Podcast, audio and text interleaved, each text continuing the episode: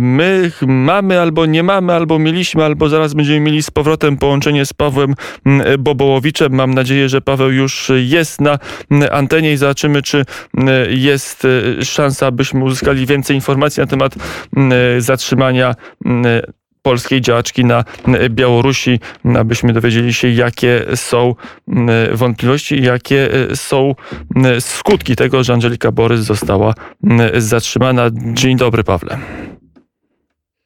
E, dzień dobry Państwu. Tak, no na razie informacji jest bardzo niewiele. Mamy wpis na profilu facebookowym pani Angeliki Borys. E, jest informacja o tym, że jadę do lenińskiego ROWD, czyli do, do posterunek milicji. To jest taki skrót określający posterunek milicji. Nie ma informacji, czy, czym jest spowodowany ten przejazd, jak wyglądało zatrzymanie. A inne media informują o tym, że doszło do tego zatrzymania, ale na razie trudno powiedzieć. No ja przypomnę, że dzieje się to w dwóch szczególnych momentach. Po pierwsze Angelika Borys na nowo została wybrana e, przewodniczącą Związku Polaków na Białorusi. To jest pierwsza ważna informacja. Druga ważna informacja 25 marca na Białorusi jest obchodzony Dzień Wolności. Jest to ten dzień w, w, nieuznawany przez, przez reżim Łukaszenki. Wiadomo, że e, środowiska, społeczeństwo białoruskie ten dzień świętuje jako ten dzień taki niezależny i w tym roku e, też taka próba świętowania na tego dnia na pewno by się odbyło i to jest kolejne zatrzymanie osób, które w jakiś sposób nie odpowiadają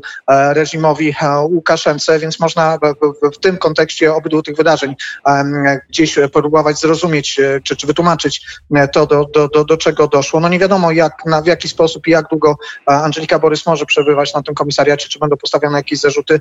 To jest dopiero informacja bardzo świeża i na razie na pewno po prostu trzeba obserwować, co dalej się wydarzy. No ale trzeba też mieć świadomość, że wyraźnie widać coraz bardziej ostre działania reżimu Łukaszenki, zarówno do, w stosunku do e, niezależnego społeczeństwa białoruskiego, do działaczy, e, niezależnych działaczy na Białorusi, ale też jak widać e, coraz częściej obiek, obiektem bezpośrednio ataków reżimu Łukaszenki jest po prostu mniejszość polska.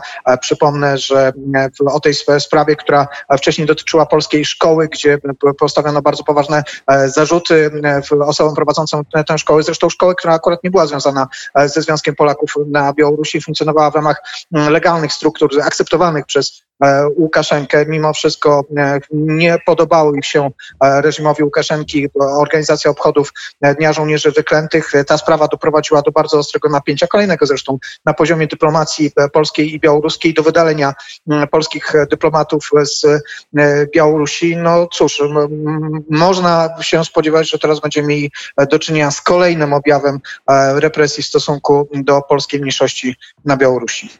Która jest uważana przez reżim Łukaszenki jako zagrożenie dla jego władzy, ale jako rozsadnik rewolucji czy idei wolnościowych.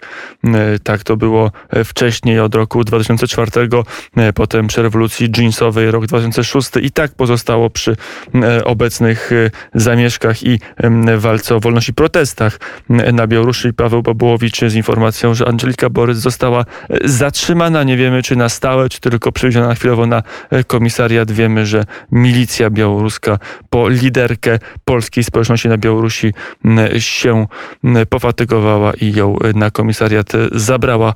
Pawle, dziękuję bardzo za rozmowę i za informację. Dziękuję. Do usłyszenia.